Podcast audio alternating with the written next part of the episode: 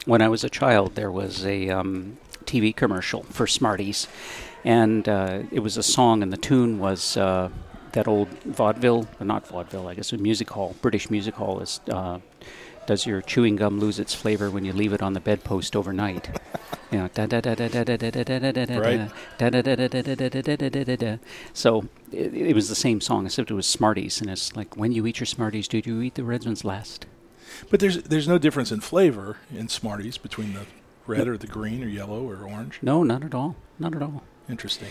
But you do have to save the red ones for last. Do you Right. suck them very slowly? Do you eat them very fast? eat that candy covered chocolate, but tell me when I ask. When you eat your Smarties, do you eat the red ones last? Da!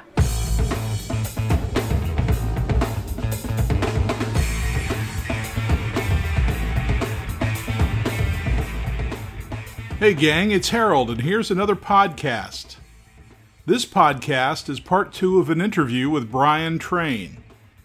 We'll continue our discussion with a question about the reaction he's received for his latest prototypes, his Pantsuka at Burning Man, and his top five or seven most influential games on insurgencies.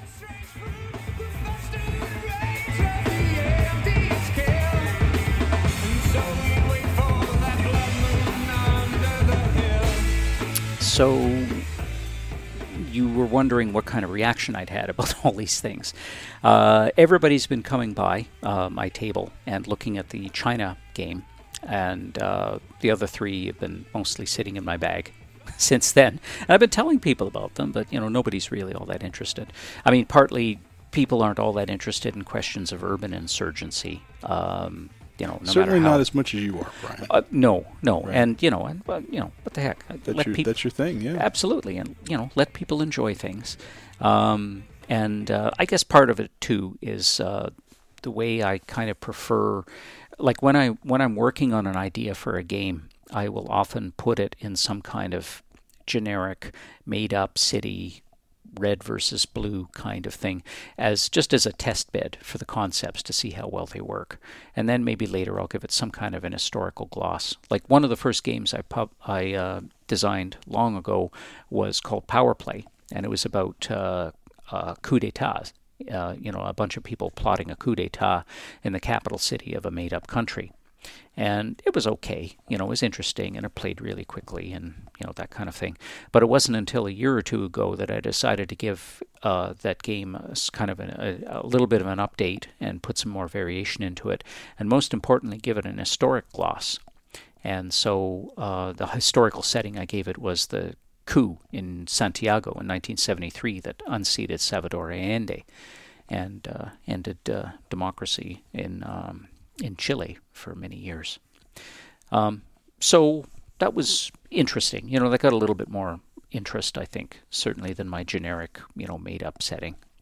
But who knows? I, you know, I think in the end, um, first of all, we all need our special interests to provide a variety of different games to the public. So there's, you know, we, you know, I, I'm obsessed on the American Revolution. That doesn't mean that it's sane or reasonable.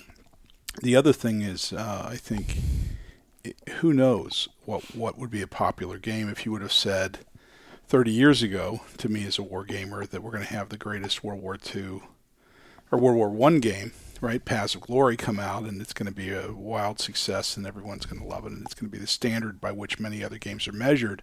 You would have said, "Nah, World War One, I, don't think so." Yep, that's and right. Then, and then you say, "Well, what about the, uh, you know, the the structure, or the, or the uh, conflict in Colombia?"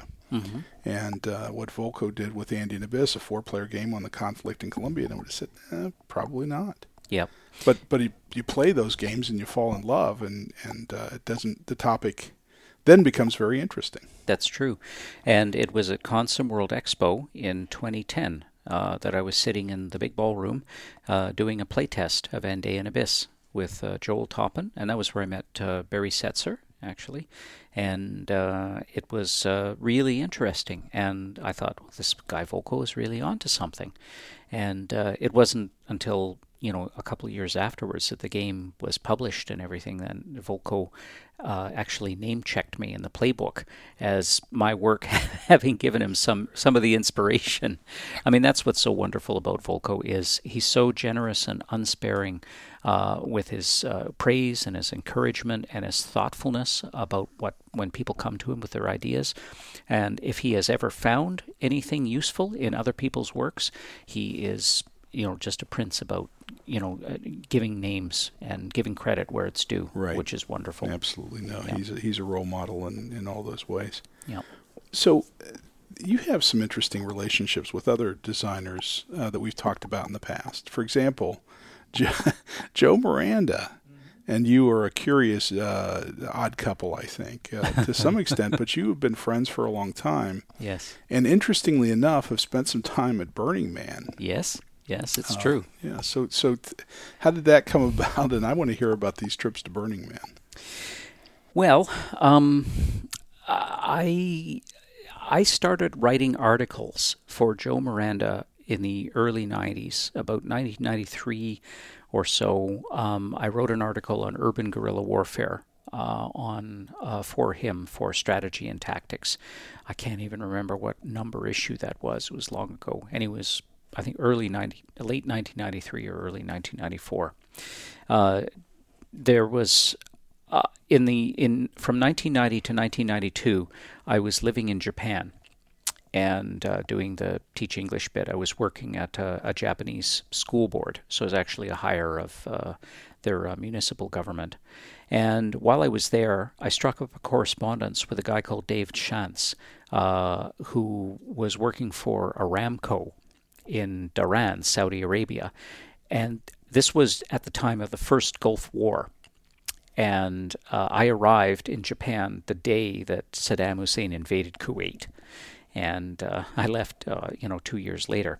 But I struck up this co- uh, correspondence with Dave Chance because he had uh, put an, uh, responded to an ad I put in Command magazine, wanting to, you know, talk to other people about play by play by mail, that kind of thing. Uh, I almost said play by email, but of course, this is 1990, pre internet for sure. Um, although it's interesting to note that uh, Arabian Nightmare Kuwait War, that special issue of strategy and tactics that Jim Dunnigan and Austin Bay put together, is probably the first war game that was designed, developed, and produced, which is generally put together over the internet using the Genie message service which really, really dates it. Uh, but any, anyway, that's 1990, 91, and that's all that people had at the time. But that was the only way to get something like th- like that done so quickly, so that um, you know Dunnigan and, and Austin Bay started work on it in August of 1990, and they had copies were thudding into people's mailboxes at the time of Operation Desert Storm, six months later. So pretty remarkable. And uh, uh, anyway, um, all that being said, this is play by mail. So Dave and I started writing each other uh, back and forth. Now, Dave was a war gamer, and we did some of that, but we spent a lot more time just writing letters to each other about anything and everything. Dave was also an amateur writer, you know, a historical writer. Um, uh, wrote some very good articles. Anyway, Dave put me in touch with Joe, uh, because uh, Joe had asked Dave to write an article on him for him on some subject. I, I can't recall, uh, but Dave didn't wasn't interested in doing it. So he said, "Joe, you need to contact this Brian Train guy because he would probably be interested in doing it." and that's how I first got in touch with Joe. Um, and so I started writing this article for him. Uh, I wrote this article for him on urban guerrilla warfare, and uh, that was the start of many articles that I wrote for Joe over the years. And that was in 1993. And at the end of 1997, uh, I was uh, run over by a car. And uh, yeah, it was a, I was walked into a crosswalk uh, in uh, the one street over from from my home, and uh, somebody who wasn't paying attention uh, saw me too late, and they were kind of swerving as they hit, uh, as they hit me. And they hit me with the side of the car. Now, if she had hit me a little harder, I would have been bounced away, you know, rolled away. And if she'd been going slower, she would have stopped in time. As it was, she was going fast enough to knock me off my feet, and my leg went under her car uh, and uh, crushed my leg. So to this day, I have a big steel rod uh, with a bunch of screws in it uh, inside my leg. Um, it looks in the X-ray, it looks like somebody left a garden rake in there. And of course, every time I fly, you know, like coming down here to Consim World Expo, I always get the full security ballet um, because the metal detector goes off. Anyway, that was. Uh, it took me several years to get out from under that. Uh, a lot of ins- a lot of surgeries, a lot of this and that. You know, a lot of you know personal, physical and mental pain. And uh, in 2002, um, I was pretty much healed, you know, medically healed, and I settled with the insurance company and all this kind of stuff. And uh, I remember walking out of the uh, in the lawyer's office thinking, well, okay, that part of it is done, but it doesn't really feel finished. And as part of, you know, I guess my Get Well program, since I was now able to travel and do things, I didn't have all these things, you know, hanging off my leg and surgeries and stuff, was to go to Burning Man because I had read about Burning Man in an old uh, issue of Wired magazine that Bruce Sterling, the science fiction writer, wrote uh, a few years ago. So I thought, oh, this looks like something I might want to get into one day. And uh, um, just we talked to some other people, uh, particularly a, a, friend of mine who I had lived in uh, lived in the same town in Japan as I had back in the in 1990 and he was going to Burning Man. So you know, we all decided to go to Burning Man. I asked Joe if he wanted to go. This is 2002. So um, I flew down to Los Angeles, where Joe lives, and uh, we met up and we put all our stuff together, and uh, met up with another friend of his, and uh, we all went to Burning Man together, and uh, it was pretty remarkable. I don't know what your listeners may know or think about Burning Man. Um, I haven't been for 12 years. I, I went for five years, um, and I, each year for five years, uh, but I stopped going some time ago because it was just getting too big and too hard to get a, a grip on things, uh, just too large. Uh, I don't like being part of extremely large crowds, and that's kind of what it was turning into. But it was certainly nothing like it, you know, just to see all the art and, uh, you know, strange people wandering around and that kind of thing. And uh, they say that uh, one thing that you find a lot of at Burning Man is coincidences. Uh, and um, when I was down there, about the third or fourth day that I was down there, I went to a camp full of people from Victoria, which is my hometown. And uh, there was someone I knew vaguely in there, uh, but they were like the other side of the encampment. So I went over to say hi you know, and meet this person. And uh, I, I, found her at the theme camp, and I was talking to her, telling the story of, you know, here I am, I got run over, all this kind of thing. And this woman walked up behind me and said, uh, I don't know how you're going to take this, but I'm Sarah. Sarah was the woman who ran over me. Wow. so we just stood there staring at each other, and someone in the in the background said, "Well, what's this about?" And uh, the person I'd come to see said, Well, Sarah ran over Brian with her car. and um, and Sarah, you know, she like we hadn't seen each other since the night of the accident because uh, you know lawyers said you know look you two can't talk to each other or anything like that. So you know we hadn't seen each other in four years. You know the night of the accident and everything. And you know we were reconciled right away because you know, she wasn't paying attention or anything like that, but she wasn't drunk. Uh, she didn't hit and run or anything like that. She was very contrite about it. As a matter of fact, she was a nurse, a student nurse at the time that she, you know, of the accident. And in the last four years, she had become an accomplished surgical nurse herself and has gone on to be a teacher of nurses uh, and nursing herself. So, you know, uh, what a way to get closure uh, to face this person and and just get closure to the incident on this dusty lake bed, 900 miles from the place where it happened. amazing, amazing. So anyway, that was that was the and big. Tell, tell me, it ended in a hug of some kind. I oh mean, yeah, yeah, absolutely, yeah. yes. Actually, you know, we haven't really talked to each other since. You know, the incident's closed. We both moved on with our Ah, lives. what a healthy outcome, yeah. Uh, I think so. And she's gone on, as I said, to a, a great career in nursing and helping people. And uh, my life was jolted onto a very different track as a result of the injury. And it's, I, I've, I think I've done very well. Hasn't always been easy, but uh, it put my life on a, on a different but much better track. But that was the f- one wonderful thing that happened uh, while we were at Burning Man. The other wonderful thing was the story of the fill it in The Pantsuka, the Pantsuka. my favorite story of all time. yes. So And but, first of all, does Joe Miranda take a part? Was he a part of the crew associated with the Pantzuka? Oh yes, yeah. Okay. Yep. Um, well, he was he he and I worked on the Pantsuka Mark One. Okay, Uh, so he was involved in the initial design of the oh yes, yeah. So this was 2002. Joe Miranda and I are, are down at uh, at Burning Man, and you know we're wandering around gawking at things. And one of the things that you see at Burning Man, uh, maybe not so much anymore, but at the time we saw quite a bit of, uh, was males wandering around with maybe a T-shirt on, uh, but no bottoms, and uh, we called them Donald Ducks. And no bottoms means literally nothing on the bottom. That's right. Well, I mean, the whole area is it's like clothing optional. You know, you see a lot of people walking by topless, bottomless, whatever. Um, but there seemed to be this year, or that year, that particular year, there seemed to be an awful lot of um, men walking around with with no no pants on, literally no pants, no underpants. and the slang term for them, of course, is Donald Ducks, because Donald Duck wears a shirt, but he has no pants. Damn, that's weird. Because you know, Mickey doesn't wear a shirt. Goofy wears a complete outfit. And Daffy Duck, neither. Yeah, that's right. Daffy Duck wears neither. Daisy wears a dress, and Pluto, uh, like Goofy, is a dog, but Goofy keeps Pluto, who's another dog, as a pet. That is a weird That's dynamic. an odd. That's an odd series of yeah. Yeah. Well, anyway, let's not dwell on that.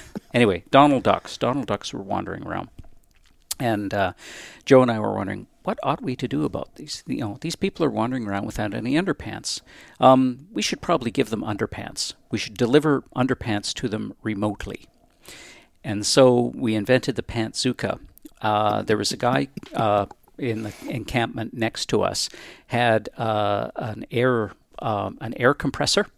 So we got his air compressor and uh, a hose, and uh, a, we found this thick, thick cardboard tube, and we uh, it took a pair of underpants, you know, like tidy whities, rolled them up inside another cardboard tube that fit inside the larger cardboard tube, and uh, well, you know, we just uh, powered up the air compressor and we waited for Donald Ducks to come by, and uh, we'd shoot a, a blast of air into the pipe, you know, the larger cardboard tube, and it would fire. This is how the theory went: is that it would fire this this cardboard tube with a pair of underwear in it, and you know, say, "Here, have some Here, underwear." enjoy. Yeah.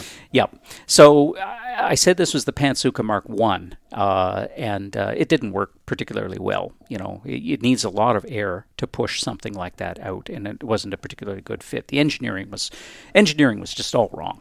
And, and it's a creative environment there, so Oh, that's yes. a plus. But it's not necessarily the environment you need for fine engineering. Oh yeah, that whole place was de- was and is devoted to um, frivolous amateur engineering, and uh, it's quite something. You know, the incredible creativity.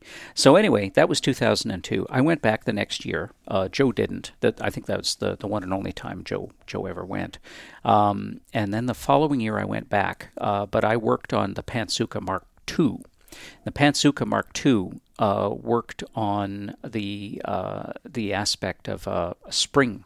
So instead of a, a, a air air air pressure or air compressor, which made it very heavy and immobile, you know, we couldn't carry it with us. So you, I you needed a vehicle for the, Yeah, you need yes. in a vehicle, or you couldn't move it around. It had to be plugged in and everything like that. So no, it didn't work at all. So I invented uh, the Mark II, which was a man-portable pantsuka, and that was uh, uh, some lengths of plastic pipe that were fitted together with an enormous honkin' spring in the back of it that was pulled back uh, with a sort of metal T handle, and it works on the principle of uh, you know a Piat. Do you remember the the Piat? I don't. Uh, the Piat It's was a medieval weapon of some kind. yeah, the Piat. Piat stands for PIAT, or Projector Infantry Anti-Tank.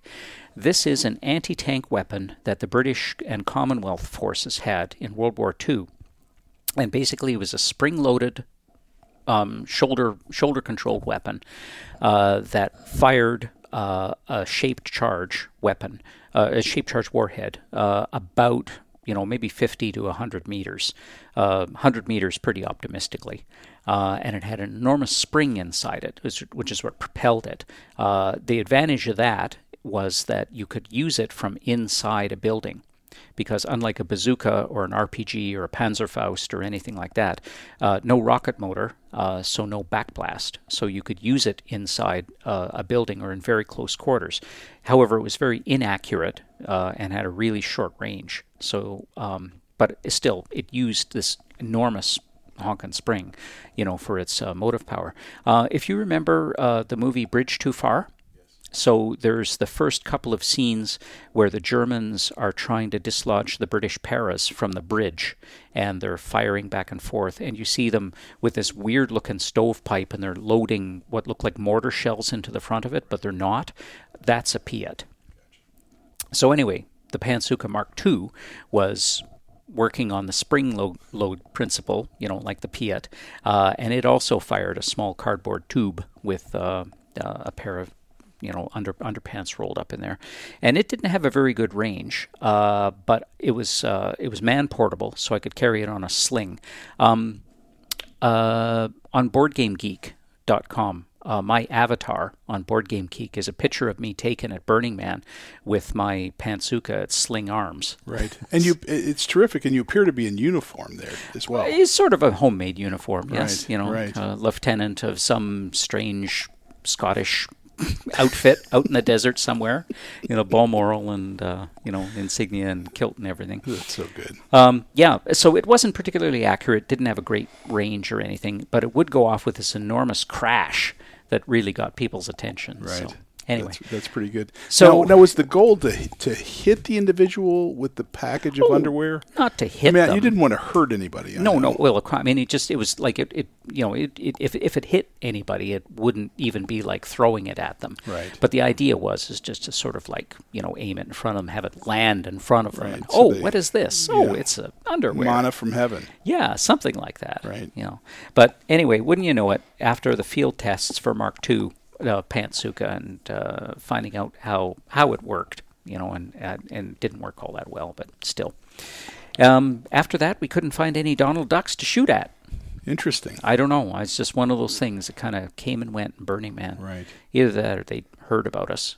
Right. They, were- I don't they know. didn't want to face the Pantsuka. Yeah. Anyhow, that is the story of the Pantsuka. That's great. That's a terrific story.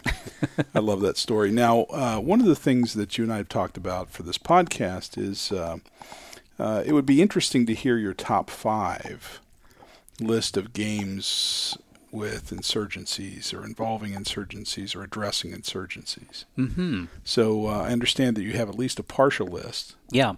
Um, yeah, I, I, I- have a favorite five. Um, I, I've published, well, I've been designing games for about 25 years, and I've published, I guess, pushing for 50 different titles now, and probably about half or more than half of my work deals with some form of insurgency, irregular warfare, guerrilla warfare, whatever you want to tell it, uh, however you want to term it. And uh, as I was saying to you before, I, I crouch on the shoulders of giants. and uh, so there's five. Uh, I, I, without much trouble, I, I came up with a list of five when you asked me about this uh, games uh, that about insurgency that I found particularly inspiring, or that I'd like to steal bits from, or just uh, just really kind of amazed me at uh, the sometimes the audacity of the design approach. So, in no particular order, uh, they are uh, National Liberation Front by Lawrence Harris, uh, Minuteman, The Second American Revolution by Jim Dunnigan, uh, The Plot to Assassinate Hitler, also by Jim, Jim Dunnigan, Nicaragua by Joe Miranda, and Vietnam 1965 75 by Nick Karp. Uh, now, that's in no particular order at all, uh, but these are all ones that I found uh, really interesting uh, over time for for different uh, for different reasons. Um, I suppose chronologically, the first two uh, that came my way were uh, Minuteman and Vietnam 1965 75. Uh, Vietnam 1965 75 was designed by Nick Karp, and I'm happy to say that Nick Karp is here at Consim World Expo 2019 and for the very first time. And I was so surprised to run across him and there he is with his nickname, uh, with his name tag, and I, I had no idea what he looked like, but I just, you know, had to get up and shake his hand. You're one of my design heroes, Nick. So I think he's having a good time here. Uh, but certainly everybody remembers, you know, this particular game. It was a very, very good game. Uh, on operational counterinsurgency or operational irregular warfare. And there aren't very many games that are pitched at the operational level. There are a lot of tactical games that claim to be about counterinsurgency, but in my view, a lot of them are just like other tactical combat games. You got one gang of grubby light infantry chasing another gang of grubby light infantry around the map. It doesn't tell you too much about insurgency. But a game like Vietnam 1965-75, it's pitched at you know the battalion, regiment, brigade level, and it starts to work on the idea of uh, how units have to have the right posture and composition to be effective in finding and fighting the enemy. Uh, and there's the whole section, uh, or there's, there's the whole aspect of area security pacification, uh, politics, you know, a unit and formation commands, all this kind of thing. So anybody who knows, who has played Vietnam 65, 75, uh, knows what I'm talking about. It's a, a long, well, the game, the campaign scenario is very, very long, very, very detailed, and uh, has a lot of, of uh, very inspiring stuff in it. Minuteman uh, was something I was playing it in high school, and what a game it was! It was a Jim Dunnigan game uh, about a Second American Revolution taking place about well about now actually 2020 the game was designed in 1975 was released in 1976 for the bicentennial and uh, the future history that jim dunnigan wrote about the changes in climate and demographics and the economy and politics of America between you know the the 80s and 2010 or so, uh, which is when you know the which is the framework for his you know fictional future history here, are really really interesting. You know, I'm not saying he was a predictive genius, but uh, it's very very interesting to read through it. And the sort of the theory that the uh, the game runs on is kind of derived from the Maoist method in that you have cadres that go out and create networks. Networks create militias. Uh, militias, at some point, there will be enough militias around that the revolutionary movement will be able to declare the revolution and fight against the security forces on more or less equal terms. And so um, strike, you know, and uh, and gain power. So that whole game is this kind of process that's running uh, on a map of the United States, a hex map of the United States that's coded for different kinds of urban centers and this kind of thing. And this game has all kinds of things in it, uh, you know, subversion and networks and age, secret agents running around with goofy code names and all this kind of stuff. Um, and uh, it, I used to play this one a lot uh, with, um, well, with the Clash on the headphones. You know, like you, you remember uh, Sandinista, the yes. album Sandinista. Yes. So anyway, some really good stuff in there. That's great. And I don't think uh, we can we can overestimate the impact Dunnigan's had on everything we do. Yeah. Well, I mean, there's another Dunnigan game on my list, uh, A Plot to Assassinate Hitler, which was another wonderful game uh, that used a hex map to express political distance and political proximity. Uh, this was a game that was published in S&T, and they uh, gave it the box game treatment later, actually. And it was a game design that was way, way ahead of its time. It was very unpopular. People just had no idea what to do with it or what it, no idea what it was symbolizing or what to do in it. Uh, I don't think the game was maybe wasn't all that well developed before it was produced, uh, but just some amazing ideas in there, just uh, from concepts. Um, years years later, I was very surprised to learn that Jim Dunnigan's original inspiration for these concepts uh, for plot to assassinate Hitler were drawn from scrimmage, his football game. You know, his game on football, which was also really, really, really unpopular uh, when it ran in, in, strategy and tactics. But there was one idea, uh, among others, in Plot to Assassinate Hitler that was good. It was the idea of loyalty chits. So if you had the loyalty chit for a particular piece or person in in the uh, in the game, you either knew that you could control him, you know, and try and pry him away from the enemy, or if he happened to be on your side already, you knew that you had his absolute loyalty, and it would be much much harder to have him you know lever it away from you. And that was a great idea and it was something an, a concept that they kept trying to load into other games that they would put into the feedback section you know, there were other spy and revolution themed games that they would put in as suggestions for people to vote for in their feedback. Uh, but of course, they, they were, nobody ever picked up on that later. Um, National Liberation Front was done by Lawrence Harris years and years ago. Uh, Lawrence Harris is the guy who designed Axis and Allies, but he did this National Liberation Front small box game produced I think next best thing to self-published anyway. Among other remarkable things, it has plastic pieces. So the counter sheet is a sheet of rigid styrene plastic with stress lines on it. And instead of punching the counters, you kind of like press and snap the pieces apart. Um, and it's interesting too because it has a very interesting mechanism for handling hidden movement of guerrilla forces, and uh, without any kind of plotted, you know, written down, plotted or simultaneous movement or anything like that. Uh, so that uh, is is a, careful, you know, that, that that's that's something that's really you know really good. Uh, and uh, for the rest of it, it's kind of a you know generic growth of an insurgency you know, it's in a made up country and this kind of thing. But uh, that's a particularly ingenious design mechanic. Um, oh, uh, I, I, Okay, let me cheat a little bit. Number six on my list would be South Africa, The Death of Colonialism, uh, which is another game that ran in strategy and tactics uh, back in the late 70s. They came out in like 1977 or something like that. Uh, I th- if I recall correctly, it was designed by Irad Hardy. And that was an excellent game uh, with a lot of very interesting concepts about uh, seeking guerrillas, e- guerrillas evading, you know, the, how to, you know, the growth of insurgent movements, uh, and because the situation was, you know, the black nationalist movement trying to bring down the apartheid government of South Africa, the South African government player has this additional challenge of trying to keep his economy running so that he can keep uh, enough money to maintain the military to fight against the guerrillas. And it's you, you know, I, I played this game a lot just to see how long I could keep the South African army existing without going into kind of a death spiral. Very, very interesting concepts in there.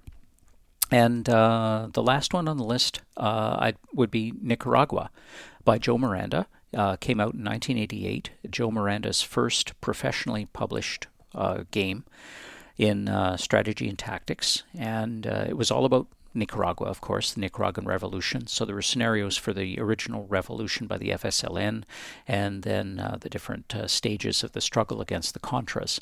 Uh, and it was Joe's first published design, and there is a lot in it. There's a lot of stuff, almost too much. Um, but it's all there, and I'm glad it's all there. And that game was designed as sort of a riposte to a game that had been published a year or two earlier by Victory Games called Central America, designed by a guy called James McQuaid, I think he was, his name was. And I played that game a lot, it, eh, you know, and it was interesting because it was a game about insurgency uh, that didn't really have any insurgents in it.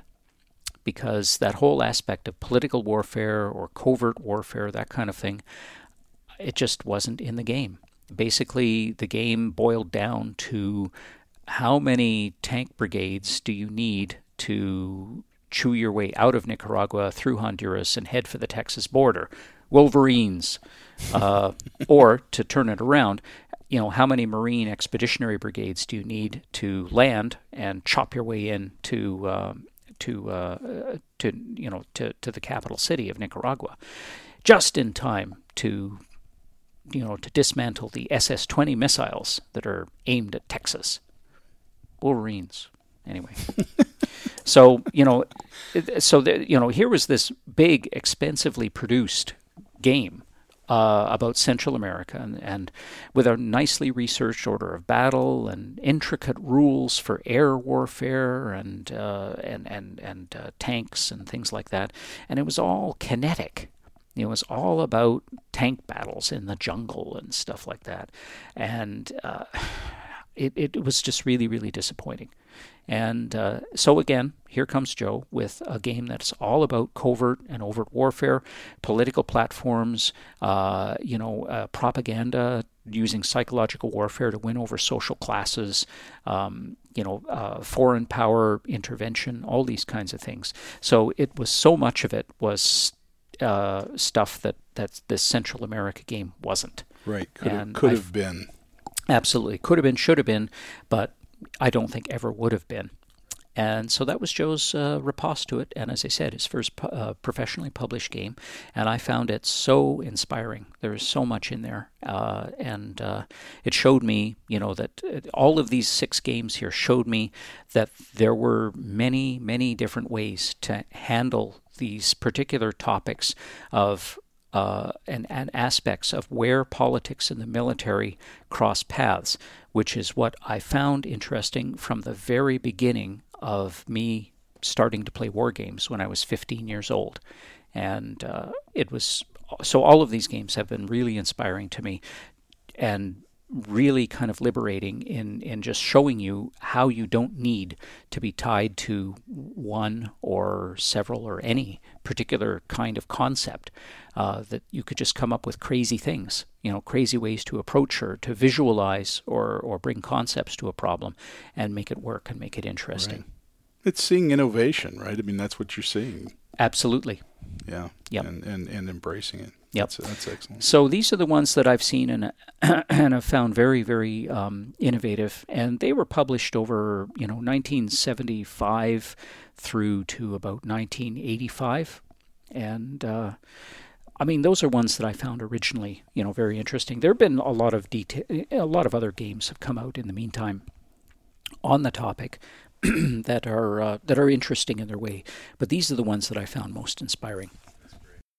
Yeah, sometimes it's the uh, it's the ones you see the, the that change your viewpoint that make the the, the biggest mark. Andean Abyss will always uh, leave a massive mark for me, and um, you know it was a time when I was coming back into the hobby and hadn't played games forever, so my benchmark was the way they looked when I went to college and stopped gaming, and uh, and and so that was what 1983, 84 and the change between then and, and then Volko's, innovation, putting four people around the table and making us all uh, play against each other and negotiate, and uh, it was uh, you know just brilliant. But that you know I, I just in the very very much the same way left a mark on me. Yep, that's right. And the common feature of all of these games, um, they're all about irregular warfare, but they're also about asymmetry and uh, just asymmetry of of means and methods and objectives, and um, that's that that's what I've always found really interesting in games. Period is the notion of asymmetry.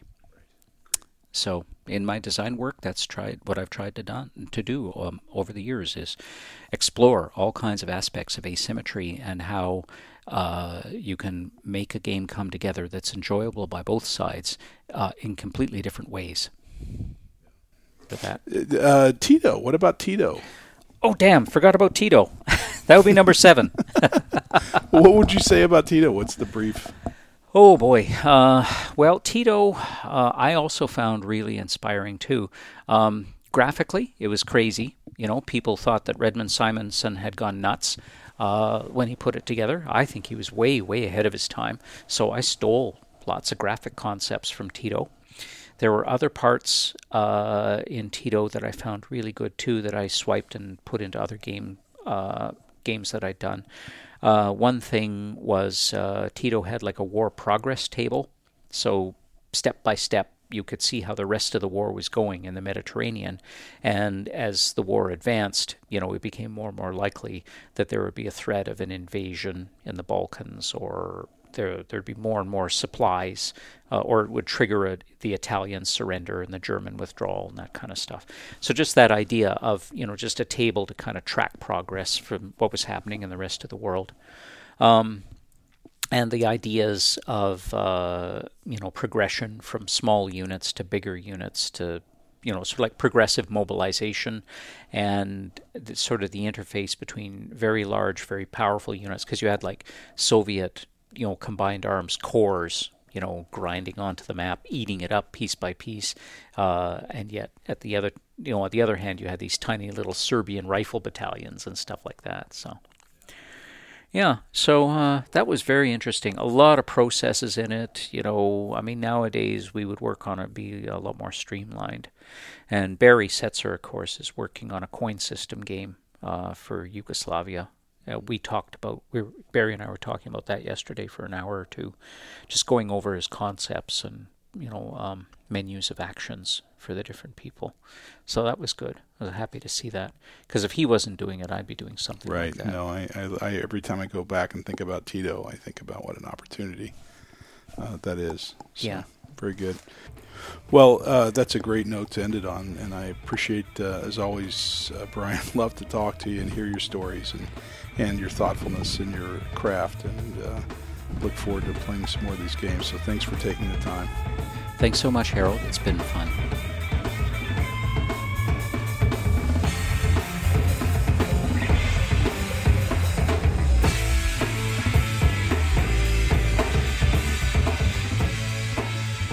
So that's a wrap for this podcast.